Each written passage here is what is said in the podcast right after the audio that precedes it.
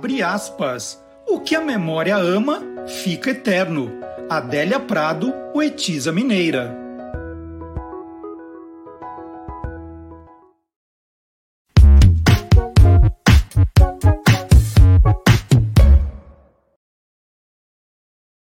Olá, curiosa! Olá, curioso! Começando mais uma edição do Tolendo, o programa que mostra o lado curioso dos livros, dos autores, dos ilustradores, dos designers, dos capistas, dos revisores e também dos leitores. É um prazer estar aqui novamente falando de livros. E olha só, é, é um tema recorrente aqui no programa falar como a televisão, o cinema podem estimular a leitura. E a bola da vez agora no canal de streaming Netflix é a série Cidade Invisível. Cidade Invisível fala dos personagens do folclore brasileiro. E é uma série, já tá, já estão falando da segunda temporada, pelo sucesso que ela está fazendo não só no Brasil, ela é sucesso em vários países do mundo. Né? Ela encantou o mundo inteiro, que não conhecia os nossos personagens do folclore. Né? Então estão vendo como, nossa, criaturas fantásticas. A gente já estava acostumado aqui com o Saci, com o Boto, com o Curupira. O mundo inteiro está adorando os personagens. O diretor é o brasileiro Carlos Saldanha, que foi diretor da animação Rio. E outro dia, no Instagram, o Carlos publicou um dos livros né, que o inspirou ali a criar a trama, em pensar na história. E é um livro de uma pessoa muito querida aqui por nós. O livro é esse, Abecedário de Personagens do Folclore Brasileiro, da Januária Cristina Alves. O livro é, é espetacular. As, as, as ilustrações do Berge são fantásticas, olha só. E por que eu falo que é uma pessoa muito querida, né? A Januária, olha aqui, Carneiro Encantado, e as histórias muito bem escritas, muito bem apuradas. A Januária, ela participou apresentando o livro no programa número um do Olá Curiosos. Ela foi convidada do número um, que ela estava lançando na época justamente esse livro. E a gente é, começou o programa é, no início, no mês do folclore, né, agosto. Então ela foi convidada do programa número um, foi sensacional o programa. Então tá aqui, ó, Januária. E é, você pode perguntar, bom, mas agora eu perdi o programa, não... porque ela contou histórias muito saborosas dos personagens, né? Que tem a loira do banheiro, tem tem um tem, tem o Curupira, né? Que aparece lá na série. Mas eu perdi, Marcelo, número um. O Olá Curioso já está no 30, já não consigo ver mais. Consegue. E essa é a surpresa né, do canal do YouTube. Não é como é, no passado, passou o programa, você não vê mais. Então, nós temos no canal do Guia dos Curiosos, no YouTube, as nossas playlists. Então, todos os programas anteriores, desde o número um, estão guardadinhos, você pode ver a hora que quiser. E aí, se interessou por folclore, gostou de Cidade Invisível, falou: Nossa, agora estou entusiasmado pelos personagens do folclore, quero conhecer mais da Januária. Pode seguir a Januária nas redes sociais dela ou acompanhar a entrevista que ela deu para o Olá Curiosos. Então, e, e, o livro, hein? O livro é fantástico para quem gosta do tema. Então, fica a dica. Falar, ah, mas é, como é que eu faço para comprar o livro? A gente facilita a sua vida, porque todos os livros citados no nosso programa, todos, Falamos o nome de livro, na descrição do vídeo nós temos lá o nome do, do livro, do autor e já um link para você comprar o livro. Então não precisa ficar anotando, falar assim, nossa, é agora o que eu faço. Fica tranquilo ou tranquila. Todos os, os livros citados estão aqui na, na lista de descrição do vídeo no YouTube. Caso você esteja vendo no Facebook, depois dá uma passadinha no YouTube também. E agora vamos começar o, o, nosso programa muito chique, né? Nós temos uma correspondente internacional que fica de olho também nos livros que estão saindo lá fora. Alguns vão chegar aqui, né? vão ser traduzidos, lançados por editoras brasileiras, outros, muito curiosos, também não. Então, já é também um, um serviço aí para quem vai se interessar. E hoje em dia tem a facilidade de você poder comprar livro de qualquer parte do mundo, né? Então, a Letícia Nascimento, jornalista brasileira, radicada em Londres, está fazendo um podcast espetacular que é o Manda Brigadeiro. Ela entrevista outros brasileiros que moram fora do Brasil para contar um pouquinho dessa vida. Ela está chegando com um livro, olha, eu me interessei, eu me interessei e já falei para Letícia que esse eu vou comprar. Vamos ver se o livro também interessa a você.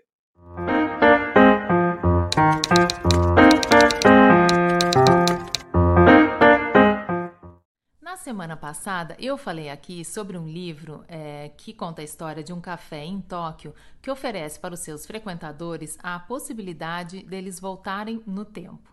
Pois bem, eu não vou voltar no tempo, mas eu vou voltar no tema. Eu estava conversando com um amigo meu sobre esse livro e ele me contou de um almanaque que reúne várias histórias de viajantes no tempo. Imagina se eu já não comprei o livro, chegou aqui na minha casa. Olhem o tamanho. Eu acho que esse livro aqui não vai ser editado em português, mas eu resolvi dar a dica mesmo assim, porque tem muitas pessoas que leem inglês e se interessam pelo assunto. Então, acho que vale a pena. É, esse livro aqui foi lançado em 2013, são mais de 900 páginas e os autores são Anne e Jeff Vandermeer. Eles são casados. É, o livro reúne 65 histórias de, de autores como Isaac Asimov, H.G. Wells e vários outros. E os capítulos são intercalados com dicas para os viajantes do tempo. Tem até uma playlist.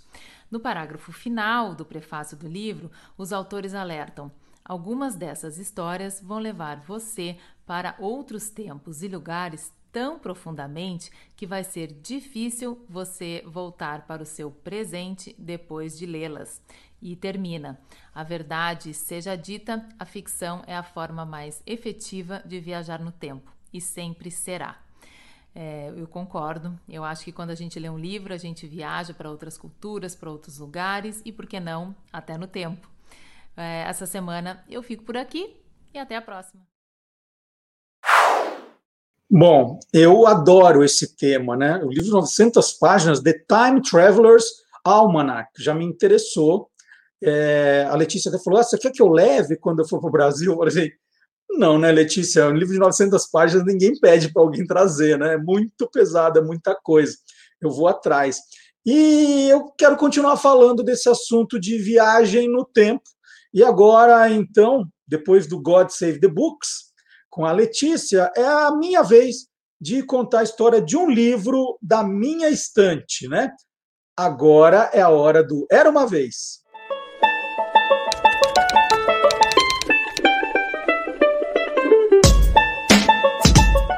Bom, eu, eu adoro esse tema, já escrevi até um livro, que é o Deu a Louca no Tempo, que fala justamente disso, né? personagens da história que vêm para o presente e aí cria uma maior confusão. Esse aqui é um livro muito querido por mim, porque foi um dos dez primeiros escolhidos da coleção Vagalume. Eu sempre erro aqui, ó, tá aqui. A coleção Vagalume. Ai, gente, é uma tortura fazer isso invertido. É, eu escrevi, esse é o meu segundo livro da coleção Vagalume, foi um dos dez escolhidos para o lançamento da nova, do novo projeto gráfico. Né? Quando o novo projeto gráfico foi lançado, esse foi um dos dez primeiros. Então, é um livro que me enche de orgulho e fala da viagem no tempo. Para esse ano tem um outro também que eu escrevi, que tem a ver com os 200 anos da independência do Brasil, que é uma viagem no tempo também. Mas aí é o contrário. As crianças vão para 1822, e aí tem uma história muito curiosa por trás. É outra viagem no tempo que eu adoro. Mas eu não vou mostrar só os meus livros. A brincadeira do Era uma Vez é pegar um livro da estante. E um livro que eu adoro, eu adoro também esses livros que tentam é, enxergar como vai ser o futuro. Nós temos o, o mais famoso, 1984, do George Orwell, né? É, nós temos aí quadrinhos, filmes que tentaram projetar como ia ser o futuro. E eu amo esse livro aqui, é o 2011, do Geoffrey Hall. Esse livro foi escrito nos anos 1970. Então, era um exercício de tentar adivinhar como seria o mundo dali a 40 anos. É, é, um livro muito fácil, ele é, ele é basicamente ilustrado com textos pequenos, e tem muita coisa aqui. Aqui é como vai ser o banho, né? O banho você não, você não, não precisa nem de toalha para se enxugar, depois de se molhar, é, é, esquema lava rápido, você se enxuga sozinho. Então tem, tem as brincadeiras, tem a questão do, da comida, falando assim: ah, você vai pedir a comida e ela vai ser entregue na sua casa. Isso eles acertaram. Tinha muita coisa aqui também da, da pia que lava a louça sozinha. Nossa, essa era o sonho de todo mundo. A, a louça já, já sai lavada e, e, e já vai para os lugares certos. Olha os entregadores aqui de comida. O entregador de comida acertaram bonito, viu? Agora, tem a parte de livros, está na página 50. Ah, fala muito de ônibus e carros elétricos nas ruas, mas aqui fala do, dos livros, né, que seriam grandes telas em que as pessoas iriam ler as, nas telas, seriam os computadores, né? Então nem imaginava que a gente ia poder ler tudo isso na tela de um celular pequenininho. Eram telas grandes, né, para ler os livros, os jornais, as revistas, as telas acertaram, se bem que isso é 2011, né? Está falando de, de 10 anos atrás, e as coisas mudam bem rápido. Mas, eh, olha só, o avião, a cidade ia ter uns aviões andando, como seriam os ônibus hoje, né? Esses, é, eles podendo descer, como, como fazem os helicópteros hoje, isso aqui ainda não, não conseguimos. Mas eu adoro, então, tem até o selo aqui, ó. Esse livro eu, eu, eu comprei recentemente, foi uma, uma reedição de um clássico da época 2011, do, dos anos 70, 2011, Living in the Future, é o livro da minha estante, e está na descrição do vídeo também o link para quem se interessar por, essas histórias, pode comprar o livro também. E agora, atenção, a gente vamos falar. Oh, como a gente vamos? Chama o revisor, por favor, é hora da nossa entrevista.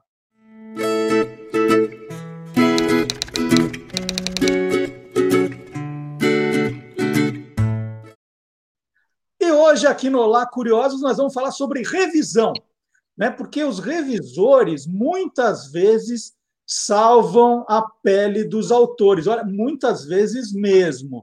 E para falar sobre o trabalho do revisor, nós convidamos o Sérgio Miranda Paz, tem outro título. Ele é o ombudsman oficial do Olá Curioso. Ele acompanha o programa ali, né, se divertindo, mas sempre ligado. E se a gente fala alguma bobagem no ar, na segunda-feira a gente leva um puxão de orelha. E fala: olha, não é aqui, não é desse jeito, não é bem assim, eu tive esse jogo. Né? E, e então ele é revisor também do Olá Curioso. O, o Sérgio já salvou minha pele em vários livros, a gente vai falar sobre isso. Agora, Sérgio, tem uma, uma coisa que nós, né, jornalistas, nós, é, quando a gente erra numa conta de matemática, a gente fala assim: ah, mas é que eu sou de humanas, não sou de exatas. E eu queria apresentar um pouquinho você, é, porque você é de exatas, mas não comete erro de português, né? Tudo bem com você? Oi, Marcelo, tudo ok, obrigado. É, realmente eu sou, tenho formação em exatas, eu sou engenheiro eletrônico, embora depois tenha feito curso de turismo também, que é de humanas. Mas eu acho que a formação da gente não é desculpa para a gente não saber fazer conta, nem saber o português corretamente, não é? Eu acho que a gente tem certa obrigação, e vocês, jornalistas, têm certa obrigação de conhecerem um pouquinho de tudo. Embora, é verdade, um autor de livro que tenha lá um, meio que um anjo da guarda, que é o revisor. E como é que é para virar revisor? Tem um curso para virar revisor, uma faculdade? Como é que eu viro um revisor? É, eu, tenho, eu, eu não sou um revisor, digamos, profissional, com formação para isso. Eu tenho impressão que é conveniente você fazer curso de letras. E existem também cursos técnicos, mas eu confesso que eu não. não a minha história é bem diversa, não tenho uma formação, formação formal de revisor. Como é que você virou revisor, então, de, de livros? Bom, é, eu devo esclarecer que eu tenho atuado mais em livros de não ficção. Eu acho que há uma exigência maior no, na área da letras para os livros de, de ficção. É, no meu caso, é não ficção.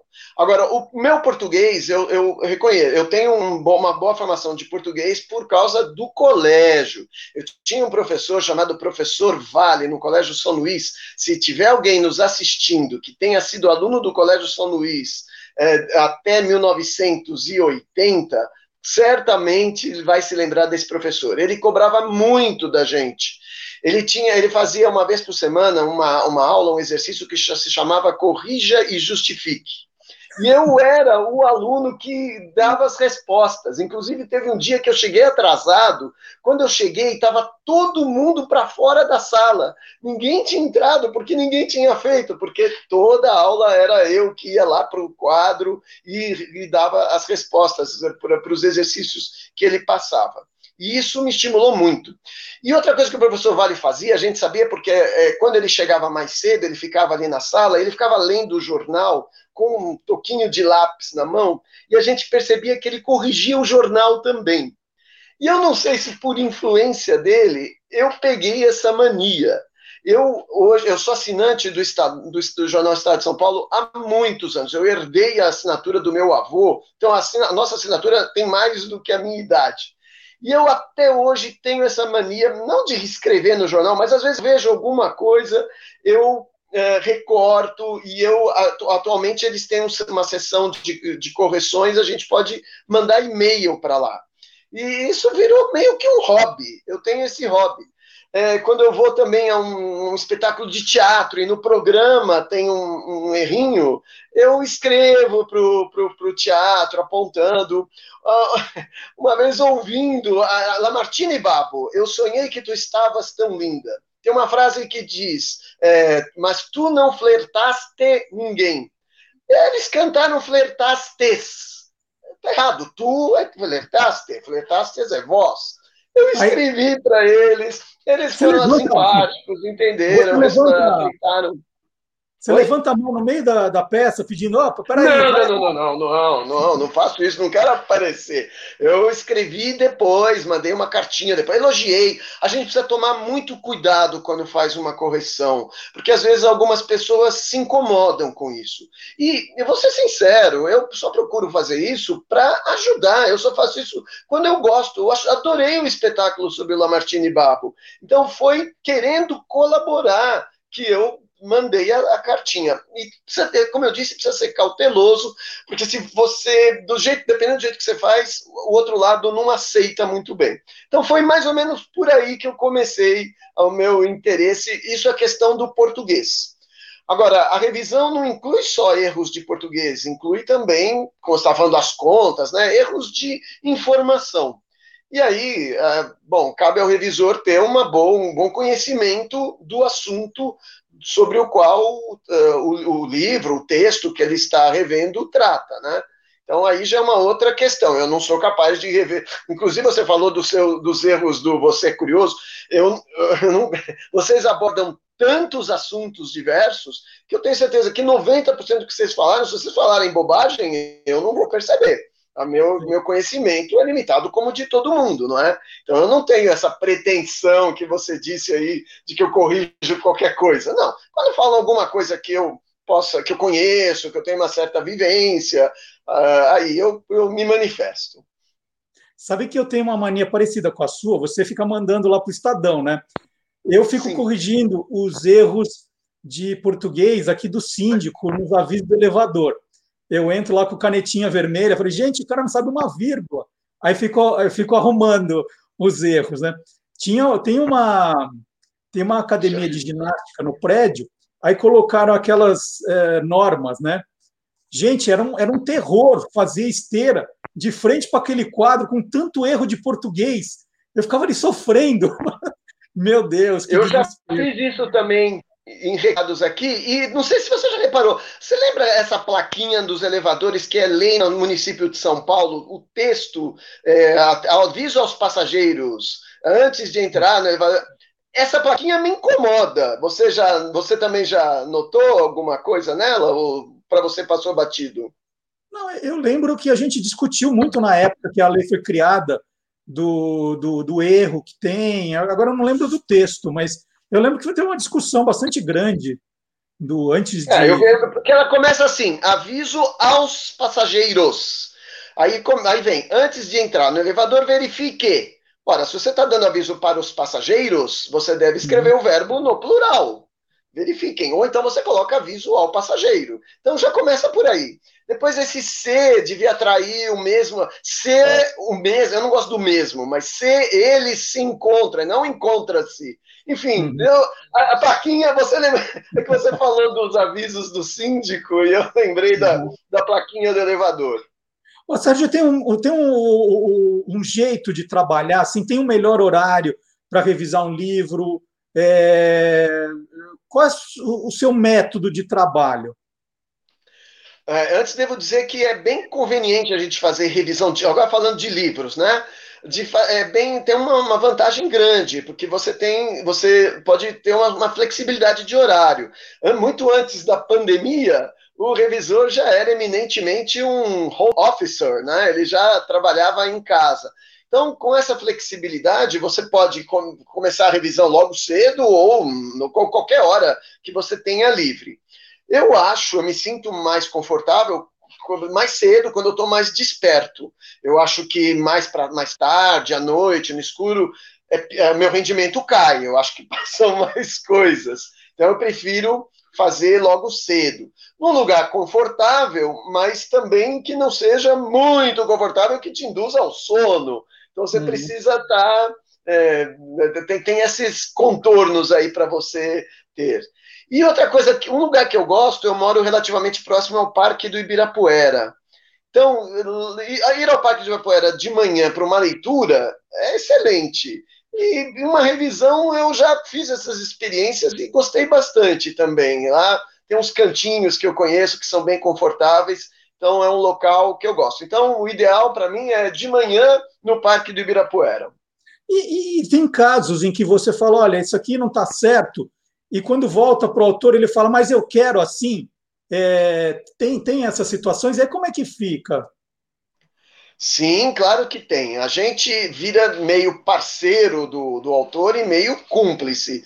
Mas é óbvio que a responsabilidade total é do autor. O nomezinho do revisor aparece lá numa, numa folha, na segunda, terceira folha do lado atrás e pequenininho. O nome do autor está na capa, enorme. Então a responsabilidade é, é dele, né? Então, óbvio, se houver uma discordância entre o autor e o revisor, deve prevalecer o, a, o autor. Aliás, é, sempre o autor deve ser o último a, a, a pôr a, né, é dele a palavra final. A gente dá. Eu, eu encaro a minha função como sugestões. Eu estou dando sugestões para o autor e, óbvio, ele que, que tem a palavra final.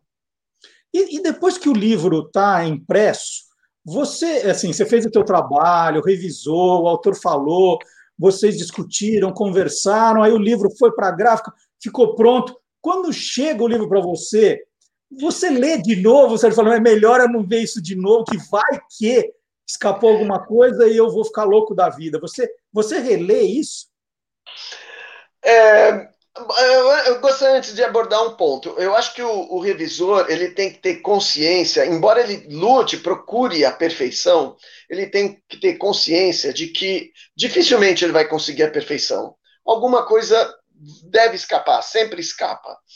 Então, se eu, eu, eu gosto de fazer isso que você está falando. E às vezes eu não é, faço o que eu digo, mas não faço o que eu faço.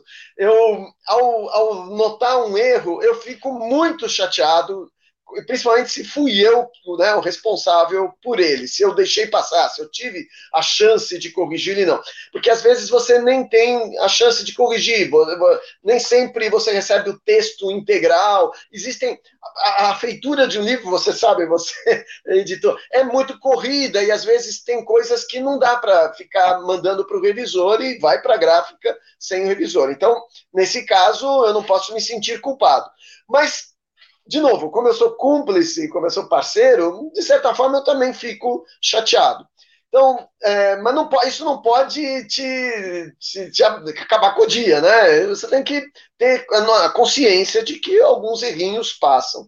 Agora, eu gosto também de avisar a editora, caso eu constate que passou esse erro, porque a gente sabe, né? E torce para que haja novas edições, e aí, na edição seguinte, esse erro seja corrigido.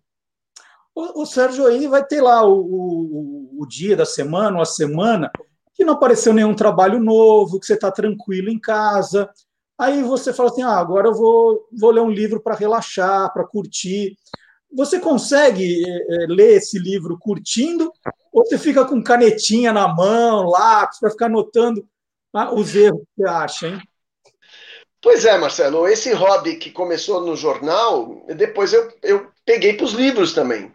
Então, praticamente todos os livros que eu leio, não fico com caneta, mas eu fico com lápis, porque às vezes a gente tem que apagar. Né? Mas é, eu tenho essa mania, mesmo não estando trabalhando na revisão, eu qualquer, quase qualquer livro, principalmente os de não ficção, eu, eh, se noto alguma coisa, eu tomo nota, ponho um pontinho de interrogação na orelha, do, na orelha não, na, na, na primeira página do livro, eu anoto os números das páginas onde eu encontrei alguma coisa que possa estar errada, e isso eu já faço há muitos anos, antes até de ser revisor. Como eu disse, era um hobby. O que eu tenho feito ultimamente, ainda como hobby, é digitar isso. Então, eu estou para cada livro lá da minha estante, que é os mesmos os que, eu, os que eu já li há mais tempo, eu estou conferindo as minhas anotações e estou fazendo uma planilhazinha para cada livro e confirmando. Agora a gente tem o Google, né? tem um monte de ferramentas para confirmar, porque tem muita coisa que você coloca um ponto de interrogação, como que, hum, eu não estou muito certo de que isso esteja correto, né? Quando eu li, eu fiz aquela anotação e fui em frente. Também não vou ficar toda hora parando e olhando ah, o erro, se está errado. Então, e agora eu estou fazendo isso. Então, eu, a minha resposta é: para livros de não ficção, eu realmente tenho parado, tenho feito essas anotações. Livros de ficção, não. Aí eu toco o barco, tento me, me, me, curtir o livro, né? E um revisor tem um pouco de dificuldade de curtir o livro. Dizer, ele está trabalhando, ele fica na caça dos erros, às vezes ele é, deixa de aproveitar o que o livro tem de bom. Você já deve ter enfrentado o problema quando eu estava fazendo um livro de referência é, de encontrar, né? Você está tá checando uma informação aí você acha em duas fontes, duas informações diferentes, e não tem uma terceira para tirar a prova. Né? Você, você fala, olha, procurei, esse livro diz isso, esse site diz isso. É, como é que você decide qual das duas é mais confiável, Sérgio? Puxa, Marcelo, você tocou num ponto. Eu tenho um livro que isso aconteceu muitas vezes. Você talvez conheça, chama-se Guia dos Curiosos Jogos Olímpicos. É. O que tinha de nome estrangeiro lá, e escrito é, às vezes do, de duas formas diferentes, né? Um a um, às vezes dois a dois, às vezes cinco a cinco. Você não conseguia des descobrir qual era o certo. Bom, nessa hora é que é a, aí você empurra para o autor o autor é que se vire, a responsabilidade é dele. Eu realmente eu aponto, eu quando posso, eu digo: olha, eu acho que essas fontes são mais confiáveis, então muito provavelmente é isso, mas aí que tá, a decisão final é do autor, ele é que tem que, que desempatar. O Minerva, o voto de Minerva é dele. A não ser que eu tenha uma certa noção. Às vezes, um, um nome estrangeiro, se for húngaro, eu não manjo nada. Mas se for algum idioma que eu tenha alguma familiaridade, aí eu posso dar o meu voto aí. Mas é, sempre a, decisão é do autor. É, você diria que em 100% dos casos, uma informação publicada num livro é mais confiável do que num site?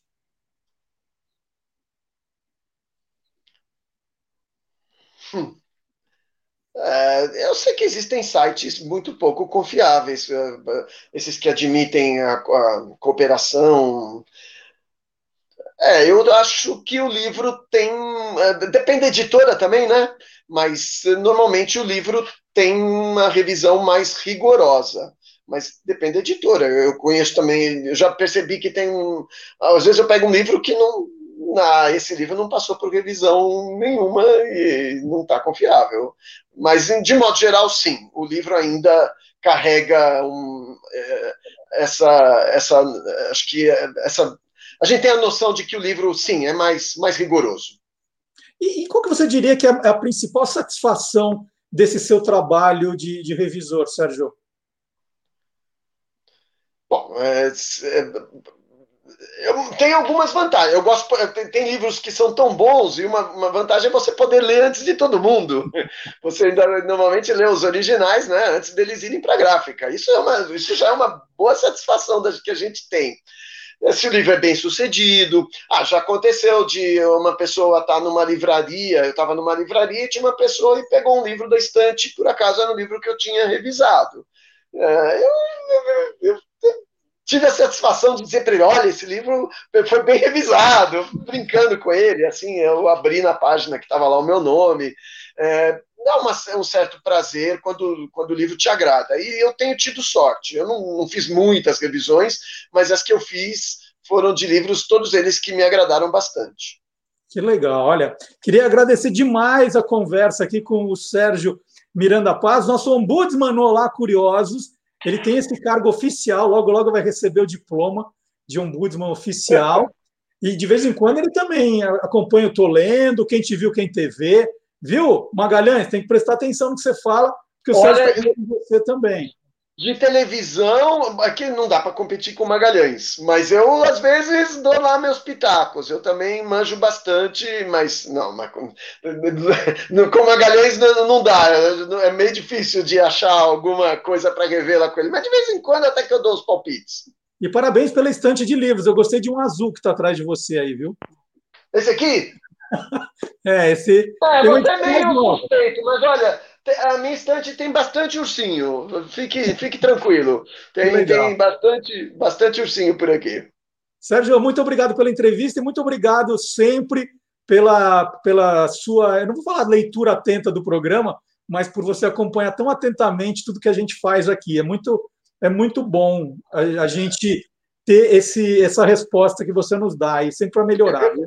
Eu devo dizer que as tuas mídias, o programa, o site, são excelentes fontes para alguém que queira ser revisor, porque elas dão informações amplas, né, gerais. Então, é, muita coisa que a gente vai ler aí em outros lugares, a gente pode achar erros e confrontando com as informações que você passa nos seus programas e nas suas, nos seus sites, nas suas mídias todas, né? Muito obrigado. E eu vou chamar agora, então, a, a Fátima Mesquita, outra que adora as palavras, sempre traz aqui as notas de rodapé. O Sérgio adora notas de rodapé também. Gosto então, muito. Obrigadão, Sérgio. Agora, a Fátima Mesquita vem aí no Tolendo.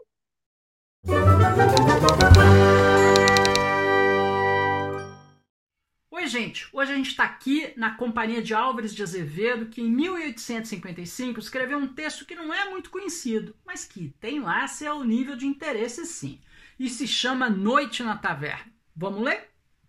Junto estava uma forma de mulher com a face na mesa e os cabelos caídos, atirado numa poltrona, um vulto coberto com um capote. E a palavra, gente, é capote. Capote vem do francês e quer dizer cobertura. Ela dessa palavra a gente ganha aí a capota, o capô do carro, todas essas coisas.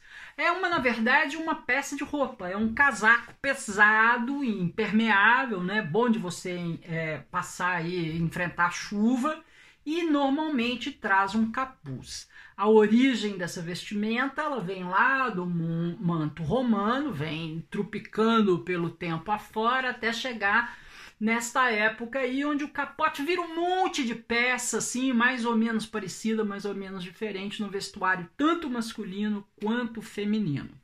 Né? O capote muitas vezes ele tem também um capuz.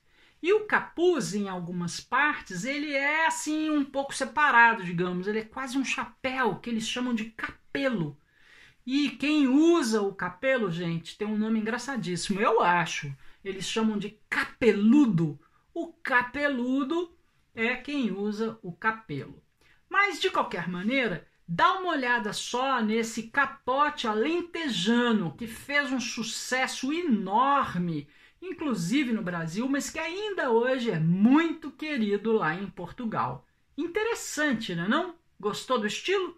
Usaria? Toparia? Ok, bom saber. E o, o, Sérgio, ele é um cara muito genial, muito genial. Ele acabou de dar a entrevista e daqui a pouco ele falou assim: Puxa, esqueci de contar uma história boa.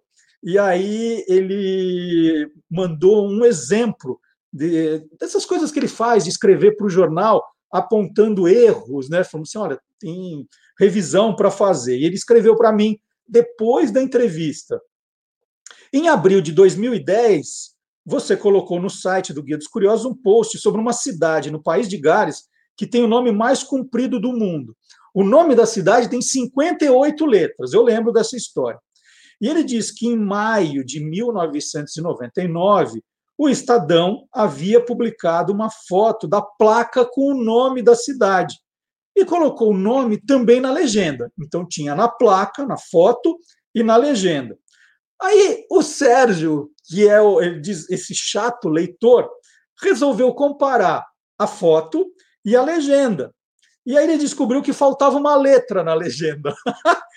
ah, aí ele mandou então a, a, foto do jornal como saiu, que a gente está vendo, e escreveu que eram quatro L seguidos e que faltou um e esse é uma da, dos melhores exemplos que ele tem para mostrar o, o, o, detalhamento, né? Como é a, a, a vida do, do revisor. Tem que estar atento para um detalhe. Imagina, aquela palavra, 58 letras, ele comparando uma a uma. Né? É, é esse o detalhe, é isso que o, que o revisor faz para salvar a pele dos, dos autores, né? das editoras. Muito legal esse exemplo que o Sérgio mandou para a gente. Então, deixa eu dar um outro recado. Na segunda-feira é o Dia Internacional da Mulher e eu queria mostrar um livro pouco conhecido ainda da coleção O Guia dos Curiosos. Esse aqui é o Guia das Curiosas que eu escrevi com a jornalista Inês de Castro. A Inês passou por uma série de revistas femininas da editora Abril e hoje está na, na equipe da Band News FM nós já escrevemos esse livro, olha, pode colocar aí mais de uns 15 anos. É, e, é um, e é o bacana é porque nós falamos de temas aqui que hoje estão na moda, né? Quando a gente fala de igualdade, da, desse movimento feminista, quando se fala da valorização da mulher. Esse livro já fez tudo isso há 15 anos. Isso que, é, que, que também me orgulha bastante, né? Eu e a Inês colocamos aqui as mulheres pioneiras. É, então, é um, é um, livro que já falava de tudo isso que está sendo discutido hoje, né? a valorização da mulher. De repente, é uma ideia aí de, de presente para o Dia Internacional da Mulher. Tá? O Guia das Curiosas também tem o link aqui na nossa descrição. O programa está chegando no fim, só mais um recadinho, né? Para quem é, gosta de livros e educador, educadora. O Esquadrão Curioso Caçadores de Fake News, um livro que eu lancei já há quase três anos, ganhou um podcast. É o podcast Caçadores de Fake News, que você encontra nas principais plataformas e também né, né tem um site. O, o livro e a, a, série de podcasts. Aliás, essa semana entra o último episódio. Você vai ter o, o, a, história completa. Já são cinco episódios caçadoresdefakenews.com.br para usar em sala de aula com seus alunos, ou para ouvir com seu filho, com a sua filha, com seu neto, com a sua neta, sobrinho. para, ó, vamos formar uma legião já de crianças que, quando crescerem, não vão cair em fake news. Fake news, gente, é um atraso de vida. A gente está sofrendo com isso, quanta confusão. Né? Então, fica a recomendação: podcast, livro, Esquadrão Curioso, e tem o site cacadoresdefakenews.com.br. E chegamos ao final de mais um programa. Estou adorando estar aqui toda terça-feira com, com vocês. Perdeu algum programa? Perdeu alguma entrevista? Tudo, tudo no canal do YouTube do Guia dos Curiosos. Aliás, se você não seguiu o canal ainda, fica o recado, né? De você se inscrever no canal, a, a, aplicar a sinetinha, né? Adicionar a sinetinha para ser avisado sempre que novidades entram no ar, é, espalhar para os amigos. Se puder deixar o seu like aqui também, a gente agradece, o seu comentário. É tudo muito bom para o programa ser valorizado, ser conhecido, né? é isso que é importante. E que a gente valorize sempre os livros e as leituras. Então, até o capítulo da semana que vem. Tchau, muito obrigado.